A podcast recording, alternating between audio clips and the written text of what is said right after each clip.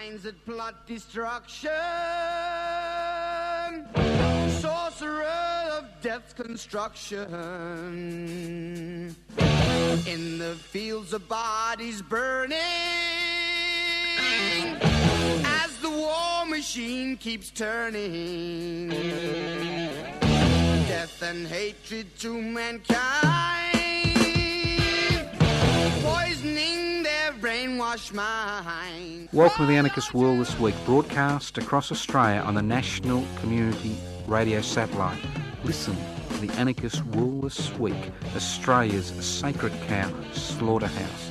Listen to analysis of local, national, international events. Listen to analysis you'll never hear anywhere else.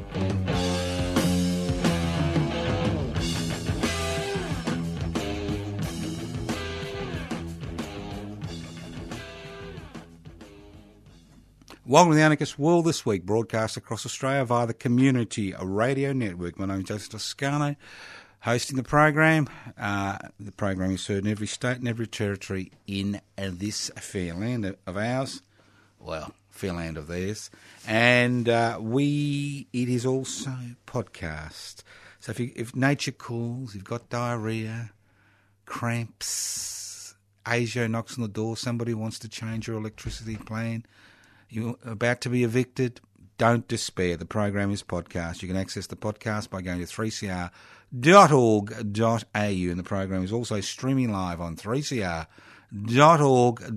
for those two international listeners we may have. Who knows? You never know with who's listening these days. Not like the bad old days when we broadcast just to a specific area. We now broadcast to the world. If you wonder what anarchism is all about, or anarchy is all about, anarchist society is a voluntary, non-hierarchical society based on the creation of political and social structures which are based on equal decision-making power, society where wealth is held in common and used for the common good, and why those concepts and why are anarchists involved in reformist uh, agendas? Very simple. An- anarchism or anarchos comes from the Greek anarchos, which means without rulers. How do you remove the power that rulers inherently have? By concentrating power and wealth in their hands. You devolve power, you share wealth. Very simple. So anarchists are involved in many struggles, not just revolutionary struggles, reformist struggles. Some use extra parliamentary uh, uh, strategies, others may use the parliamentary process. But it's about creating the social, cultural, political conditions which devolve power and hold wealth in common. Simple concepts. You need to break down hierarchy to get an egalitarian community. Now, we've got a lot of things I need to talk about. They may not be uh, erudite, but at least it gives you an opportunity to get involved in certain things. And if you find nothing of what I speak about interests you, don't despair. You can always organise your own activities. I know that's a radical concept that you may actually want to organise your own activities, but that is what it's all about. It's about, you know, self organisation, not relying on institutions and uh, religious rulers and uh, economic uh, manipulators to uh, run the agenda. We set our own agenda. We do it constantly. It's important we set our own agenda. It's important we run our own race. Now, I'd like to thank all those people who came to the West Papuan Independence Movement Rent Collective Do, which was held on uh, Saturday. Good crowd. Uh, if you want to join the West Papuan Rent Collective, and think about this, think about this. West Papua is 73 kilometres. That's right, 73 kilometres from Australia. Silent genocide, 50 years, over 500,000 dead out of a population of less than 1.5 million. Huge issue, 73 kilometres. And to mark that, uh, mark that uh, point, uh, West Papuan activists will be walking from Geelong to Footscray, 73 kilometres. They'll be uh, sleeping at the Geelong Trades and Labour Councils on tonight. So it's a great time to meet them. Go up there to Geelong Trades and Labour Council offices. Can't miss them in Geelong. Look it up on the net. Give them a call. Wander down. Say hello. Walk with them the next day. Why not? Or are they walking? No, I made a mistake. They're sleeping there. They slept there on Tuesday night. So they're there now, right now, about to start off. Go meet them. But the Rent Collective needs another 13. You like that? 13 new members in order to maintain the West Papuan office in Collins Street in Docklands, which is the only official West Papuan independence movement office in the world. And it's been a great boom to the West Papuan activists. And for the grand price of a dollar a day, a dollar a day, you can actually get up the Indonesian government's nose, you can get up the uh, Australian government's nose, and you can support uh, an independence uh, struggle for some of the most marginalised and exploited people on the planet. So if you are interested in becoming a Rent Collective member, you can call me on 0439 395 489 and I can send you out the uh, details or you can uh, email me at anarchistage at yahoo, yahoo.com, or you could even send a, a message on my uh, personal Facebook page, Toscano, for the public. So the next West Papuan Rent Collective do will be on Saturday, the 16th, if I remember correctly, the 16th of August. So keep that day three. While we're talking about uh, what's going on, the people who are are unhappy about the privatisation of the Queen Victoria markets and the developments which has been uh, pushed by the Melbourne City Council will be having a rally this Friday, the 28th of April, from uh, about uh, 11.30 to 1pm at the markets. Join them. Great chance to uh, resist inappropriate development. Let's move on. Now, it's interesting that we have so much public money going into so many tender processes to provide services for so many disparate parts of the population, whether it's homelessness, whether it's uh, drug addiction and detoxification, uh, whether it's actually um, employment agencies, whether it's distributing social security benefits on behalf of the government. And these are all done by tender processes. Because what we've had over the past 40 years during the uh, deregulation, privatisation, globalisation, corporatisation era is that governments have actually washed, well, not actually, they, they have washed their hands of providing services to the people they supposedly represent. Not only do they allow the corporate sector to uh, lord it over us, but they've also washed their hands of the responsibility which they're given as representatives to provide services to the community. And privatisation has been at the very fore of the ideological agenda of both the Liberal, Labor, National Party, you know, and to some and to some uh, degree the Greens. It is at the foremost part of their uh, political, social, and cultural agenda.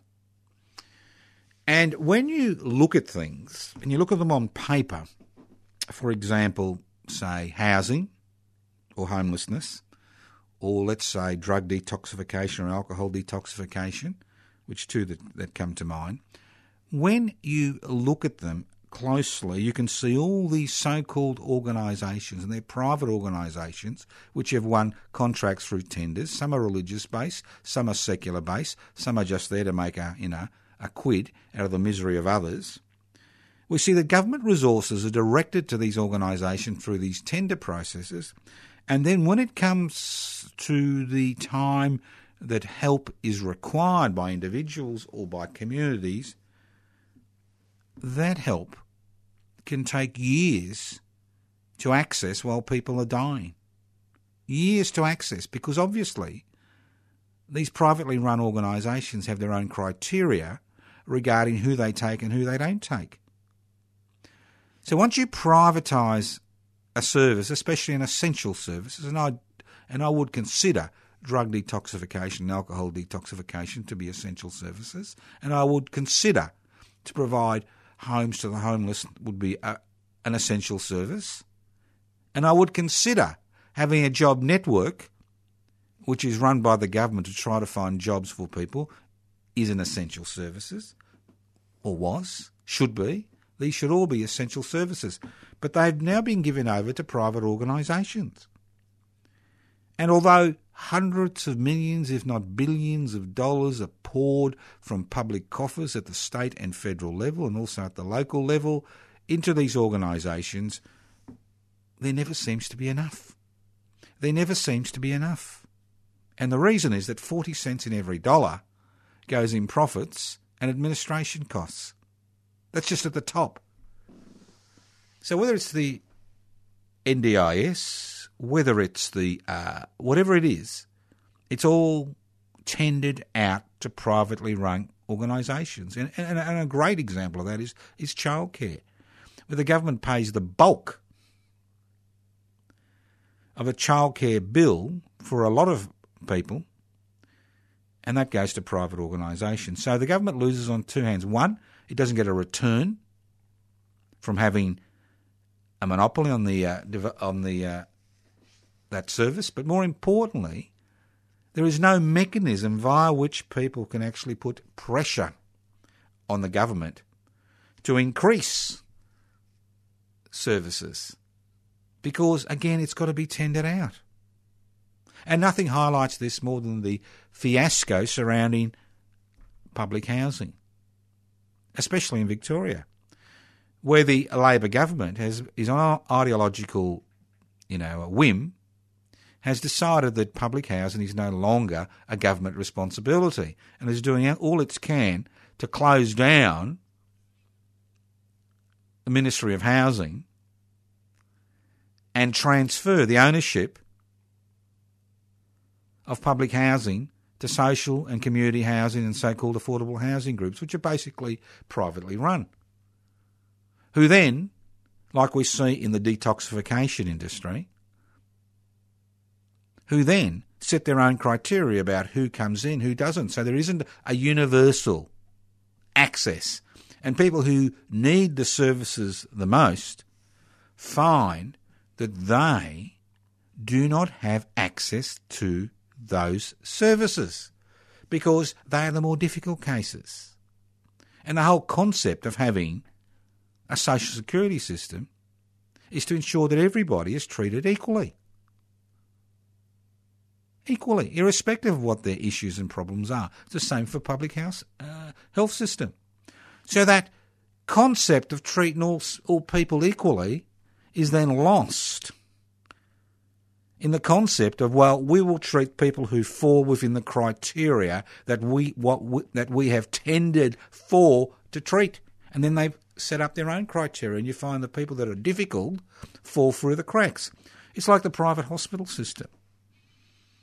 If you've got problems that are not too difficult or too complex, the private hospital system can be a wonderful system.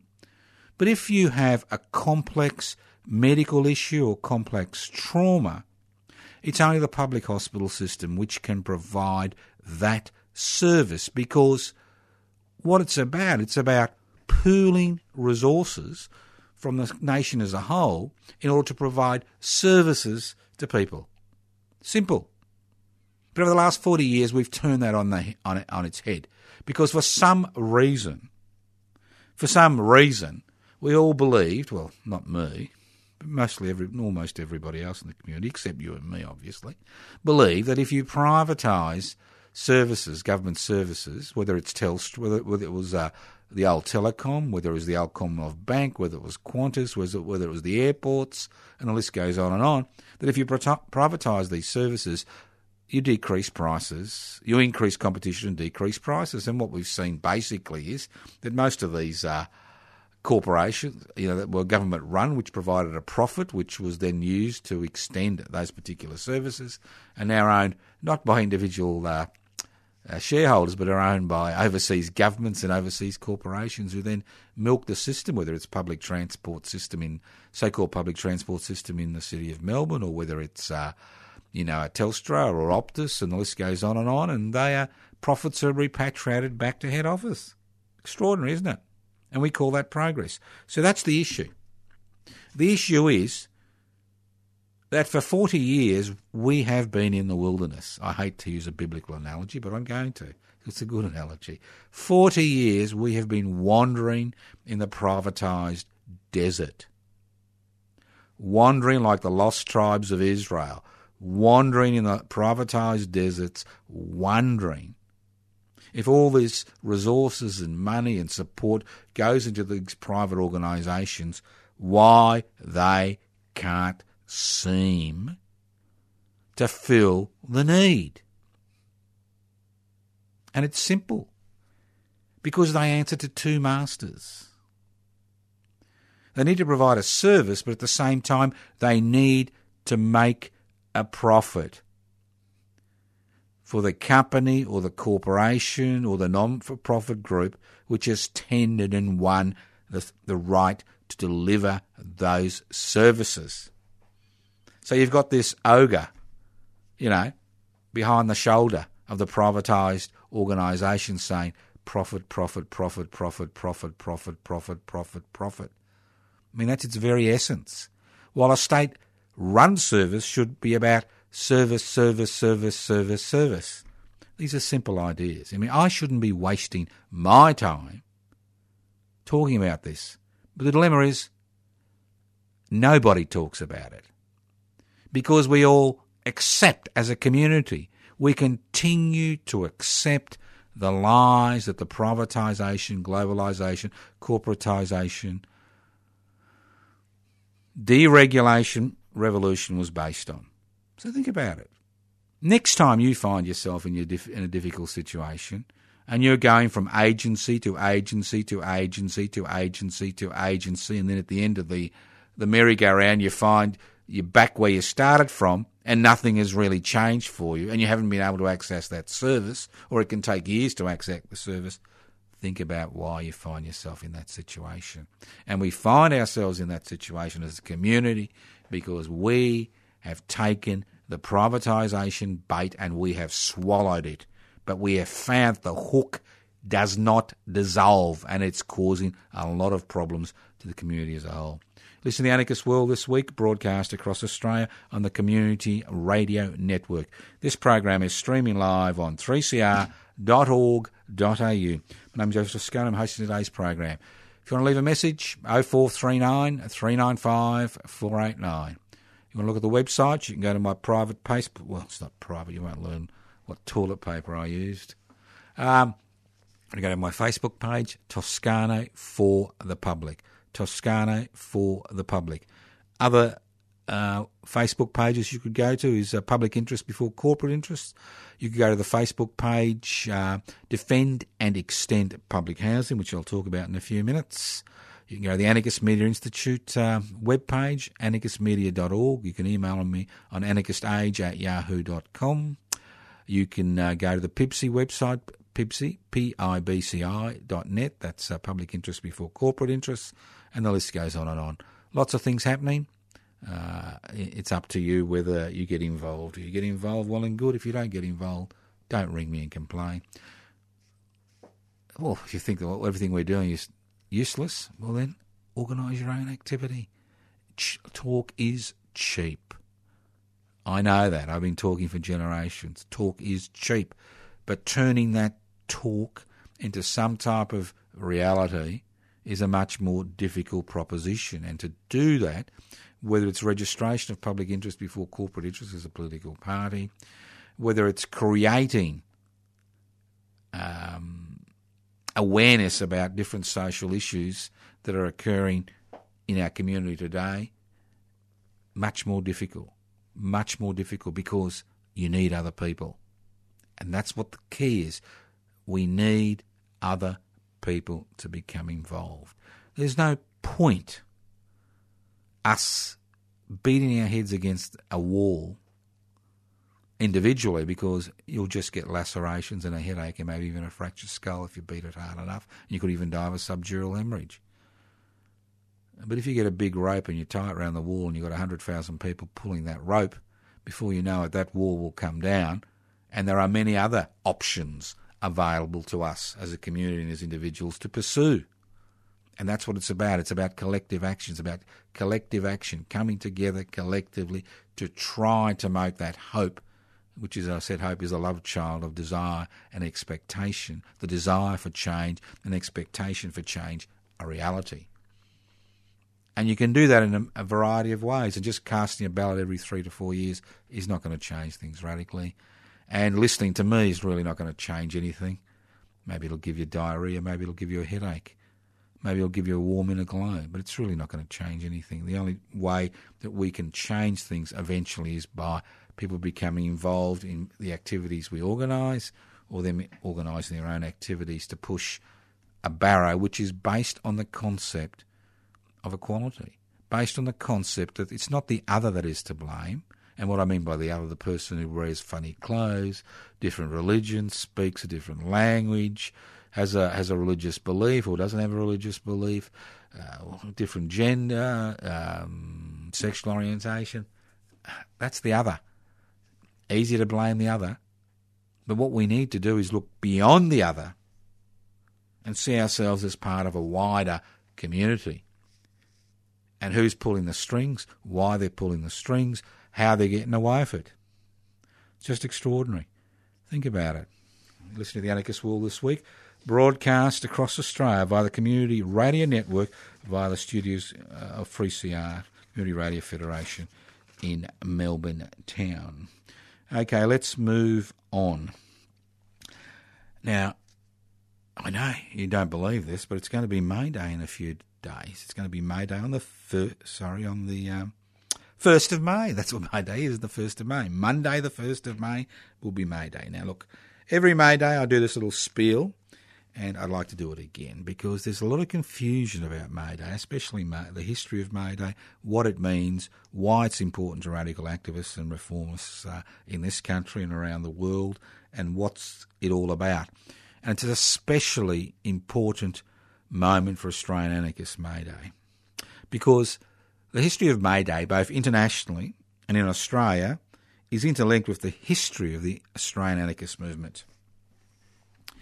In 1884, that's right, 1884, at a conference of the Federated Trades and Labour Unions of the United States and Canada, in the United States, the conference decided to launch an intensive campaign for an eight hour working day. That would result in widespread struggles on the 1st of May 1886. They put it in plain 21st century language. They decided in, in, at the conference in 1884 to have a, the 1st of May 1886 to be a big day to push the idea of the eight hour day. Demonstrations were held across the United States and Canada on the 1st of May 1886. In Chicago, over 30,000 workers went on strike,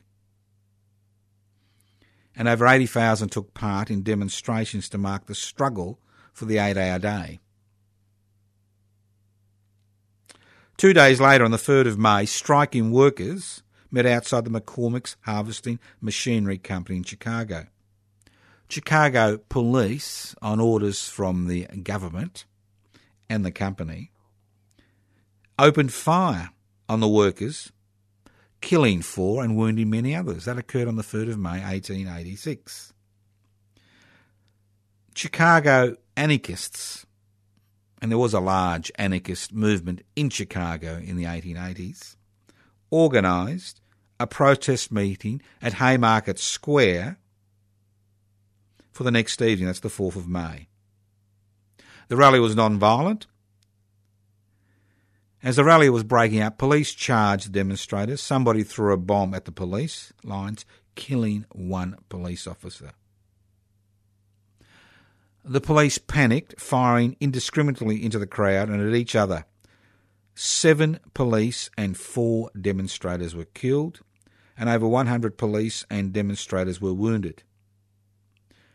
Eight prominent Chicago anarchists were rounded up and charged with conspiracy to commit murder, although only three Albert Parsons, August Spies, and Samuel Fielden had spoken at the rally the previous day.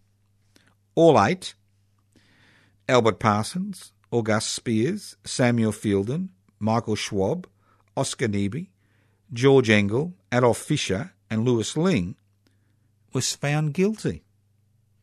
Seven sentenced to death, and one Oscar Neebe to 15 years imprisonment.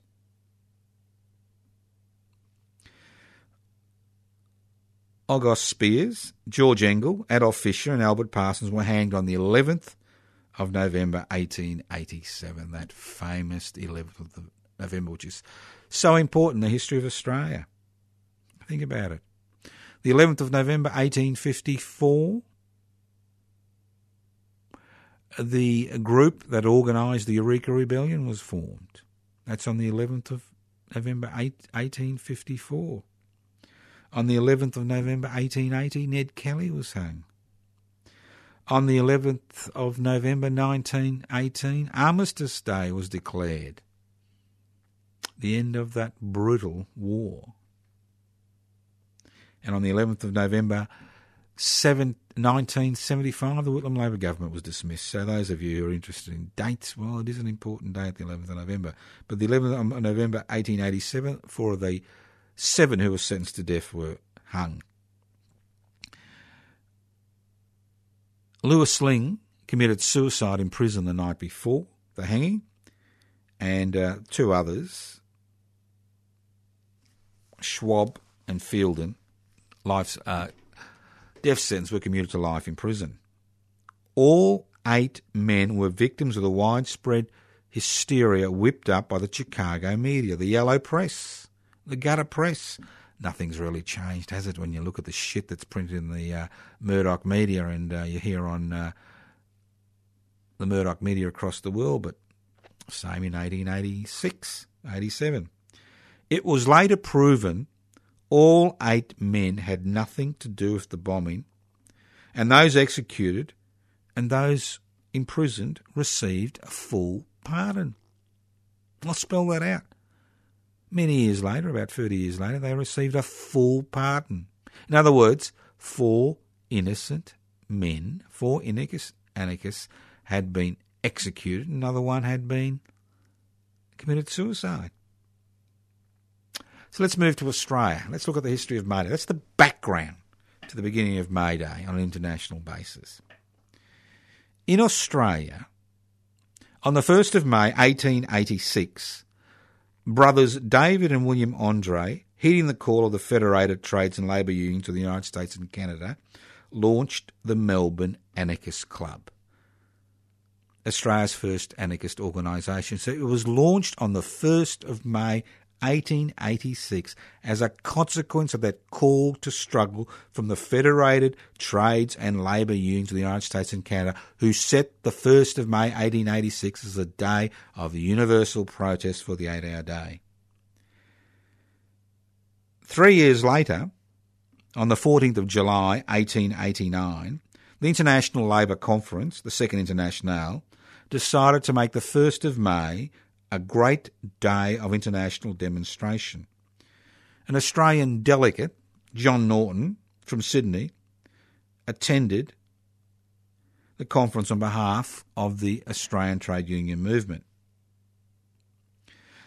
Now, the members of the Melbourne Anarchist Club celebrated the 1st of May in 1887 and 1888 with a number of public meetings and activities. Okay? So they kept celebrating. May Day was celebrated in Victoria in the offices of Dr. William Maloney, the radical member for Melbourne for over 40 years. Don't think the fact that a Green Adams Bandt is now the member for Melbourne is something pretty radical. It happened decades ago. Uh, May Day was celebrated in his offices in 1890 and 1891. The first Australian May Day celebration and demonstrations were held in Barcaldine and Ipswich in Queensland at the height of the shearers' strike in 1891. Over a thousand people took part. 600 shearers were mounted on horseback. This procession was led by four uh, strike breakers wearing blue sashes who'd been recently released from prison. Now, the Odd Fellows Band, which was part of the Odd Fellows Society, which is now demutualised, was a mutual aid society, was followed by the banner of the Australian Labor Federation.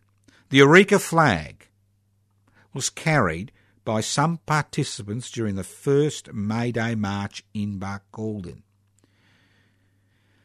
In 1893, moves were made to, in Queensland to have the eight hour day celebrated on the 1st of May instead of Labor Day the, in March. In 1892, a public celebration was held at the Yarra Bank in Melbourne to mark May Day. The meeting was chaired by well known Melbourne anarchist Chummy Fleming. The meeting was preceded by a march, which began at the Burke and Wills Monument, which was led by two men carrying two large red flags. The following year, Chummy Fleming called a meeting of radical delegates from across Melbourne to organise future May Day celebrations. Now, Chummy Fleming was involved in every May Day celebration in Melbourne that's over six, almost 60 years until his death in 1950. His ashes were scattered on the Yarra Bank on May Day the following year. And those people interested in history, Chummy Place in Carlton, off Lygon Street, still bears his name. So, what does this what does this mean to you? All right, what does it mean to me? Well, we celebrate May Day on the first of May. In Victoria, there is no public holiday for the first of May, and the normal May Day parade normally occurs on the first Sunday after the first of May. And this year, as in previous years, uh, May Day will be celebrated on the 7th of May in Melbourne. That's the official May Day parade, which I encourage you to attend. I won't be because I celebrate on the 1st of May. But if you can't make the celebrations we've organised on the 1st of May, you should go to the Labor Day official celebrations on the 7th and people uh, assemble at Trades Hall in Melbourne. So, what do we've got planned for Monday, the 1st of May? Now, we won't be taking over the city, I can assure of that, because I don't expect huge numbers. But we'll, we'll, we'll be gathering or assembling at the eight hour monument. Why not the eight hour monument? That was the beginning of the May Day struggle. It was all about the eight hour struggle. And considering how many hours people work these days and the fact that overtime payments has been are being removed for some of the poorest workers in this country, you can understand why the eight hour concept is so important today. So we will be assembling in Melbourne at the eight hour monument, which is the corner of Russell Street and Victoria Street in Melbourne which is just around the corner from the Tunnerminnerwait Maulboyheenner Monument, which was uh, officially opened last year, and across the road from Melbourne Trades Hall. So we'll be there at midday on Monday, the 1st of May. Then at 12:30 p.m. we'll be walking to Her Majesty's Theatre at 219 Exhibition Street. Now we haven't got three tickets to whatever's plays going on there. I think it's I don't know what's at the minute there, but we ain't got three. T- I think it's the Hat and the Mormon thing. We ain't got three tickets, no. But you see, the the Melbourne anarchists were very organised when I formed the organisation on the 1st of May 1886, and they rented a room on the second floor of Her Majesty's Theatre, not the one that we've got now, which was burnt down in the 1920s, but the original Her Majesty's Theatre. So we're going there basically to mark the 131st anniversary of the Australian anarchist movement. So I encourage you, if you're in Melbourne, come and join us. If you're not, form your own uh, activities in your part of the world to celebrate May Day. If you're in Melbourne, join us at midday on Monday, the 1st of May, at the 8 Hour Monument at the corner of Russell and Victoria Street, Melbourne. At uh, midday sharp, and at about half an hour later, we'll be walking down to Her Majesty's Theatre, 219 Exhibition Street, to hear a little bit about the uh, Australian anarchist movement and uh, we'll celebrate the Australian anarchist movement's uh, participation in May Day over the decades. You listen to the Anarchist World this week, broadcast across Australian Community Radio Network. And talking about activity, don't forget the next Defend and Extend Public Housing rally on the steps of the Victorian Public, uh, Parliament House will be on Wednesday, the 10th of May. That's right. Wednesday, the 10th of May. It's a parliamentary sitting day. I'll be inviting all the members to come down and have a chat, give a speech, let's see how many members of the legislative, 88 members of the Legislative Assembly and the 40 members of the Legislative Council turn up today. Going on past uh, record, don't expect too much, but you never know. You never know. People may think that that we should that we should reinvest in public housing. Radical concept. You know, after all this kerfuffle, I mean, look, I'm not a genius. You're not geniuses. I don't expect any geniuses to be listening to the uh, Anarchist World this week. You know, they think Anarchist World. No, I'm not going to listen to that. You know, I assume geniuses are trying to get, you know, doing something else. But if you got homelessness, if you got increased public housing numbers, you resolve the problem of homelessness. It's very simple. If you've got an affordable housing crisis, and increase in rents, you increase the number of public housing units and houses through building and spot purchasing. Hey, presto, you've got real competition against the private sector. It's called a mixed economy. Simple concepts. That's what we need. It's not complex, as everybody tells us. They make it complex. It is deadly simple. So if you want to see more public housing, Join us Wednesday, the 10th of May, midday to 2 pm. Uh, steps of the Victorian Parliament House. Have you got the same issues in your state? And some states do, and some states don't, especially in New South Wales. You should be forming organisations like Defend and Extend Public Housing and getting on their backs because it's all about ideology. It's not about need, it's about trying to satisfy a need by going down a particular ideological pathway that doesn't work. It fills the pockets of the private providers, but it doesn't provide the service it should provide. So if you are concerned about homelessness, you are concerned about rents, you are concerned about increasing housing prices, and I expect 98% of the population is, well, then you should join, defend and extend public housing. Look at the Facebook page, defend and extend public housing. Make a comment. Advertise the role in the 10th of May. I know that you all can't come. Many of you are working. But if you're not working, this is a great opportunity to highlight that there are other options to privatisation.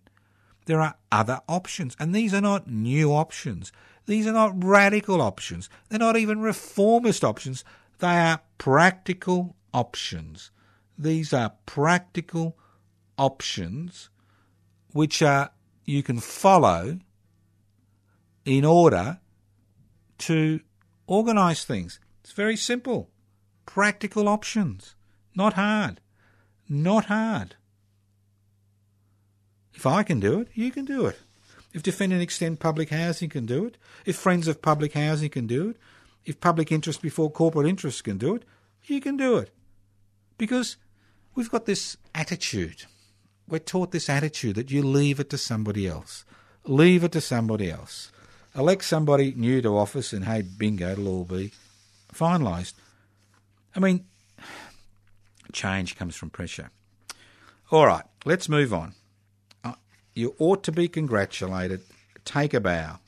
Take a bow, boys and girls regular listeners to the Anarchist World this week. Take a bow. Take a bow. Take a bow, warrior. That's right. Take a bow. I'll call you warrior. It's nice. Your bow has shot an arrow across Chevron's bow. You like that? That's the beauty about the English language, isn't it? It's a beautiful language, so complex. The word B O W can mean so many things. So I thought, let's see if we can kind of smarten this program up.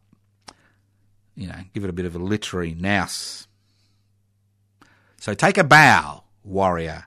Your bow has shot an arrow across Chevron's bow.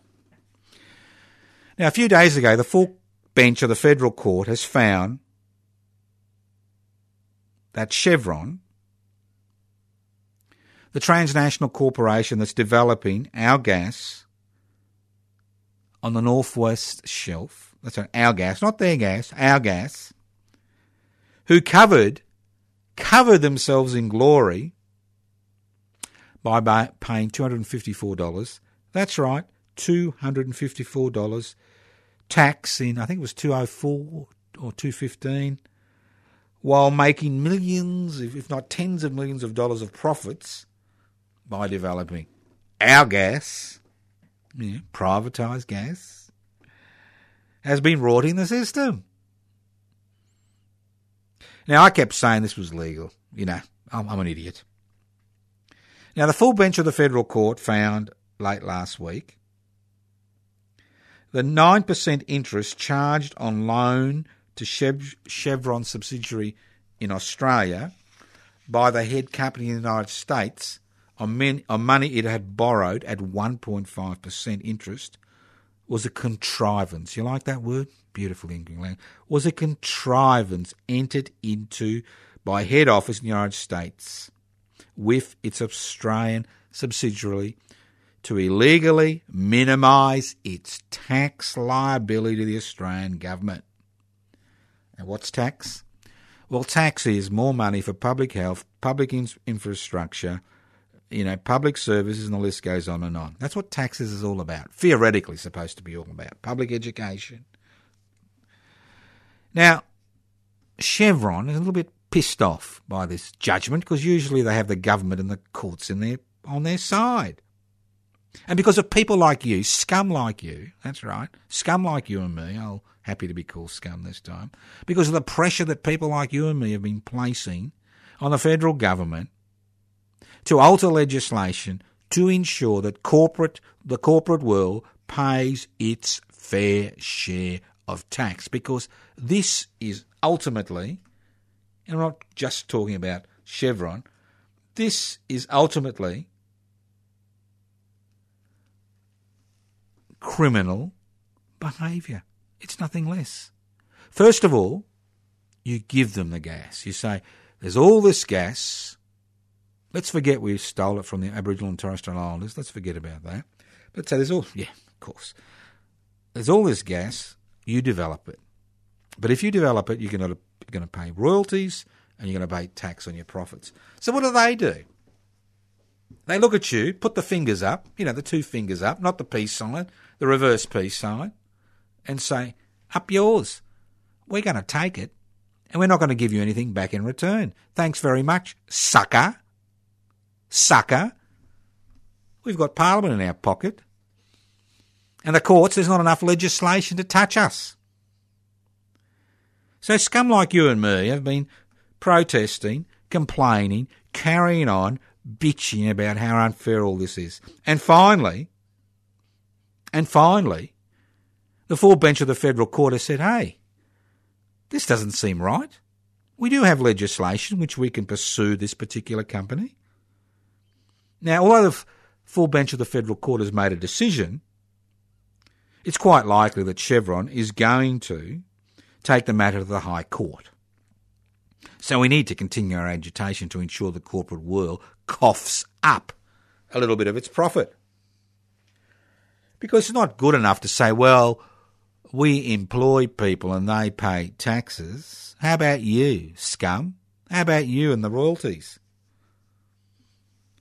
How about some of those royalties being passed over to this country's indigenous population? So, the federal court has basically decided that on the $2 billion loan in question, it was a $2 billion loan from the American head office to the subsidiary in Australia, where the a 1, 1.5% interest rate was changed to a 9% interest rate to minimise tax. And that was an internal thing. They didn't even bother.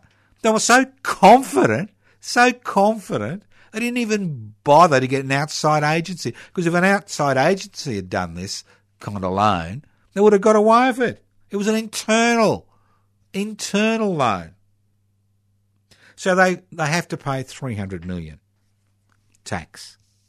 But that's not the problem. 300 million is basically, you know, nothing for these people. Nothing. It is nothing.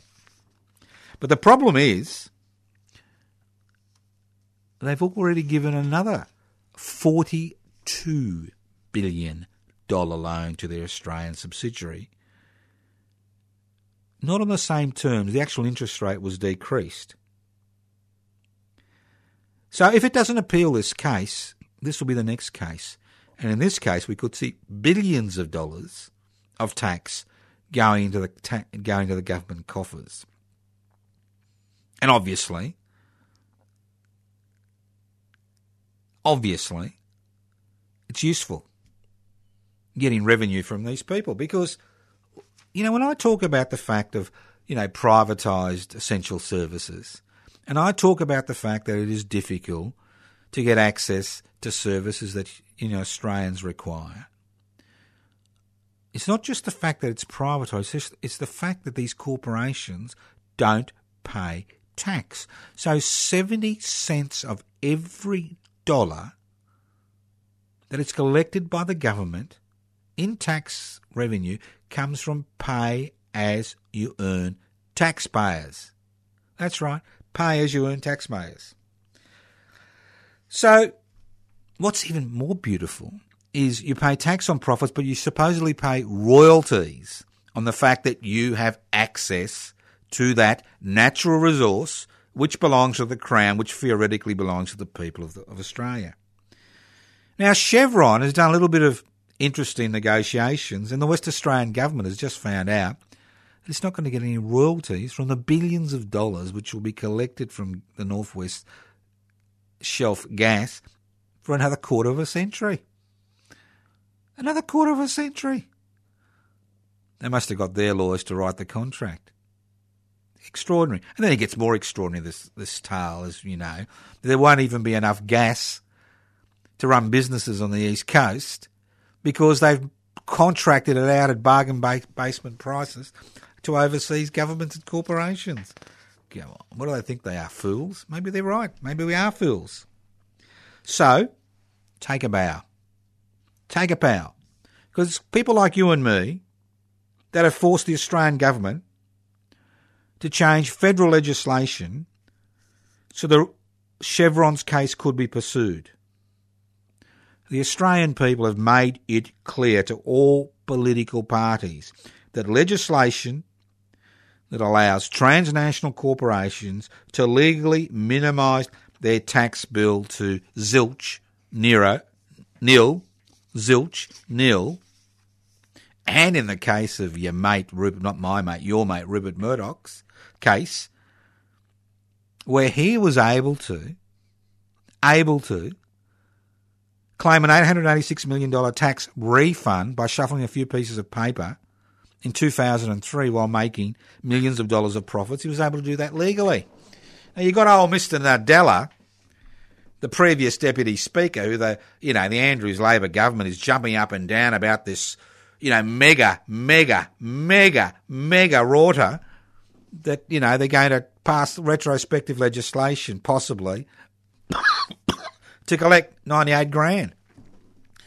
Well, wouldn't it be nice that if the federal government passed le- retrospective legislation to ensure that the $886 million tax refund that was given to Murdoch on a platter in 2013 was given back to the Australian people, eh?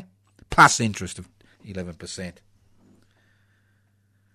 I mean, this current Chevron case is the first step in a war of attrition against the Australian government and people like you and me.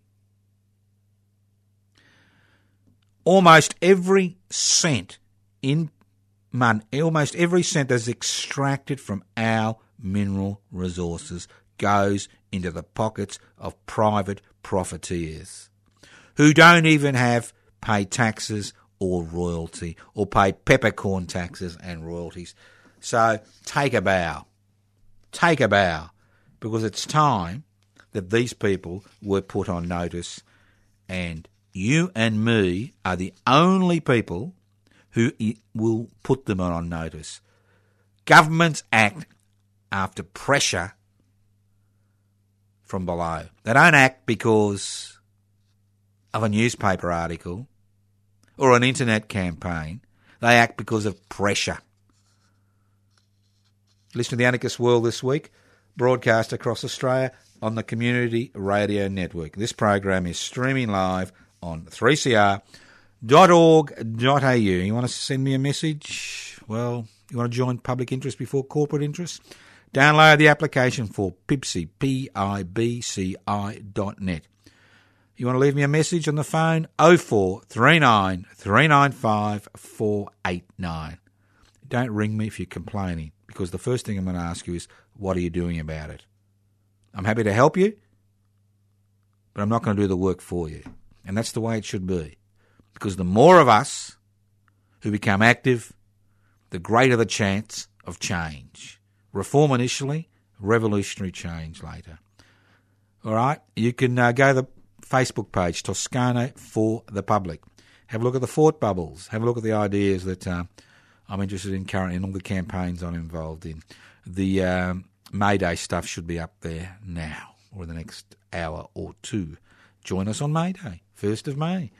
Go to the Pibci website, pibci.net, the Public Interest Before Corporate Interests Facebook page. Defend and extend public housing Facebook page. Toscano for the Public Facebook page.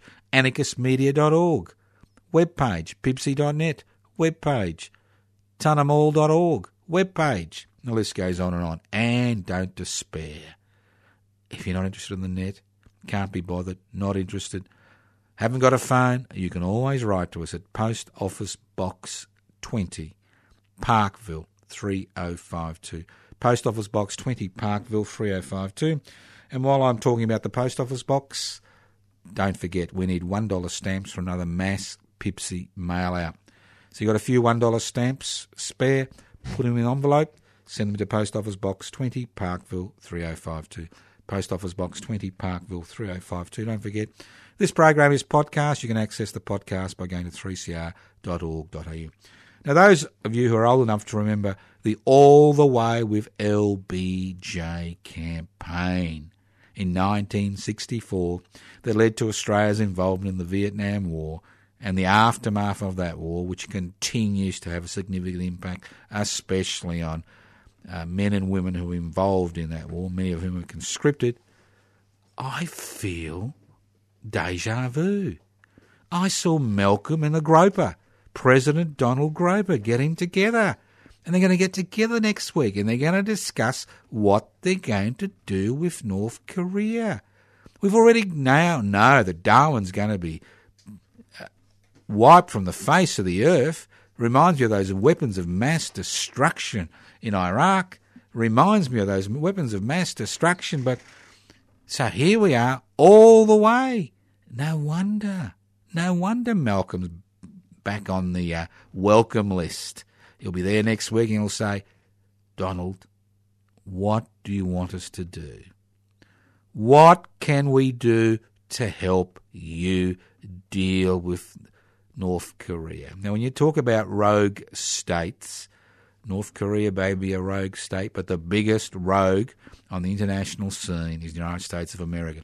Look at their support for what's happening in Yemen, where you've got millions of men, women, and children starving to death because of war, which is supported by the United States and Saudi Arabia against the people of Yemen. Think about it. Who is the rogue state? So are we going to go down that same path as we went in 1964, all the way with LBJ, all the way with the Groper? Or are we going to be a strong, independent country that forges our own foreign policy and changes our alliances because if it smells like a duck, looks like a duck, swims like a duck, it's a duck and it's a very sick duck.